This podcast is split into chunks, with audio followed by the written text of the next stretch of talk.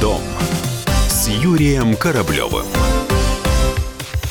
Мысли о том, что лучше купить, квартиру или апартаменты, наверняка хоть раз посещали любого человека, который собирается приобрести недвижимость. В чем разница между квартирой и апартаментами? И что выгоднее? Об этом сегодня и поговорим. Для начала нужно определиться, для чего вы покупаете квадратные метры. Если с целью в ней постоянно жить, то правильнее купить именно квартиру, поскольку только она будет являться жилой недвижимостью. Ну, самое главное – это социальная инфраструктура. У вас будут детские сады, школы, поликлиники и так так далее. В квартире можно зарегистрироваться по месту жительства, то есть вам поставят штамп с пропиской в паспорте. Еще один момент, который кому-то покажется совсем немаловажным. Для законного проникновения в вашу квартиру нужно получить судебное решение и только при наличии очень веских оснований. Ну и еще один пункт – налог на жилую недвижимость ниже, чем на нежилую.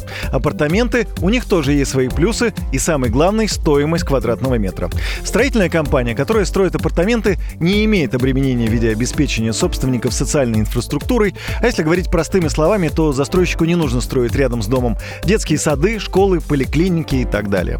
При этом в апартаментах нельзя зарегистрироваться по месту жительства. Но и самый большой минус – налог на нежилую недвижимость намного выше. Если вы покупаете такие квадратные метры для инвестиций, ну, предположим, будете сдавать в аренду, значит прописка вам не нужна. И в этом случае вы можете купить апартаменты. На такой сделке легко сэкономить от 10 до 30% стоимости, а это несколько сот тысяч, а может быть даже и миллионов рублей.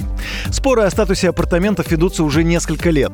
Так, в декабре 2017 года этим вопросом озаботился премьер-министр Дмитрий Медведев. Он признал нежилой статус апартаментов и предложил четко разграничивать, когда можно переводить апартаменты в жилье, а когда нет.